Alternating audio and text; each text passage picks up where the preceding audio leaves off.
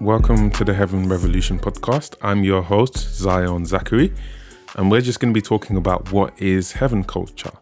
So, as seen in the Bible, which essentially is heaven's constitution, through the life of Jesus Christ, we can establish that heaven culture, as in the way the people in heaven live and operate, is called walking in the spirit, which is the lifestyle that Jesus lived. But before we get into the scripture that talks about walking in the spirit, we can see in the Older Testament where Jesus is reciting one of the verses which says, You shall love the Lord your God with all your heart, all your soul, and with all your mind. This is the first and greatest commandment. And the second is like it You shall love your neighbor as yourself. And on these two commandments hang all the law the prophets. So this scripture is, is where Jesus is speaking to someone who's asking him about how he can obtain eternal life, or in other words, access to the kingdom of heaven. And Jesus essentially uses this verse to quote to him the first thing that a person must do as part of wanting to be part of the kingdom of heaven to love the Lord God with all your heart and all your soul and with all your mind, and to love your neighbor as yourself, which is those around you. So that's the foundation and then we then see it elaborated upon where Paul is talking about, you know, how we are to live as Christians who are citizens of the culture of heaven.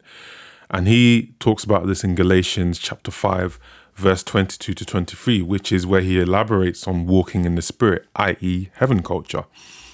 And this reads, But the fruit of the Spirit is love, joy, peace, long suffering, kindness, goodness, faithfulness, gentleness, self control. And he mentions that against these there is no law. So, so long as you live according to these principles of love, joy, peace, and long suffering, and all of these other things such as kindness, goodness, and faithfulness, gentleness, and self control, you are within the parameters of how heaven lives and operates.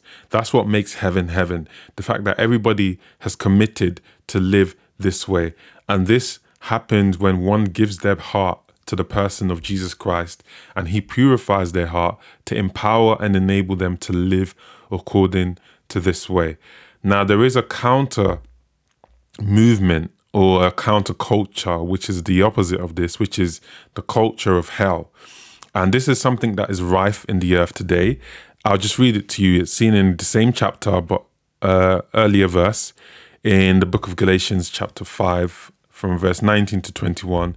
And it says, Now the works of the flesh are evident, which are adultery, fornication, uncleanness, lewdness, idolatry, sorcery, hatred, contentions, jealousies, outbursts of wrath, selfish ambitions, dissensions, heresies, envy, murder, drunkenness, revelries, and the like, of which I tell you beforehand, just as I also told you in times past, that those who practice such things will not inherit the kingdom of God. So, this is the current culture we find ourselves in on the earth today. And Heaven Revolution is really promoting the culture of the kingdom of heaven, which is not walking in the flesh, but walking in the spirit, which is the lifestyle that Christ established on the earth as he walked on it.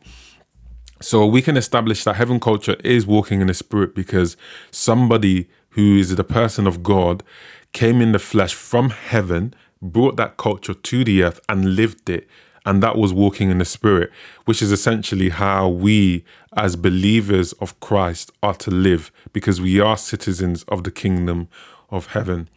Now, what is the culture of heaven on what does the culture of heaven look like on earth as we live it today?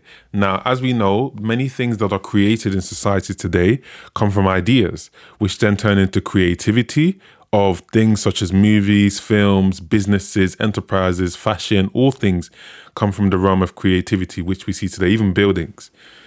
And whatever we create becomes an essential part of culture.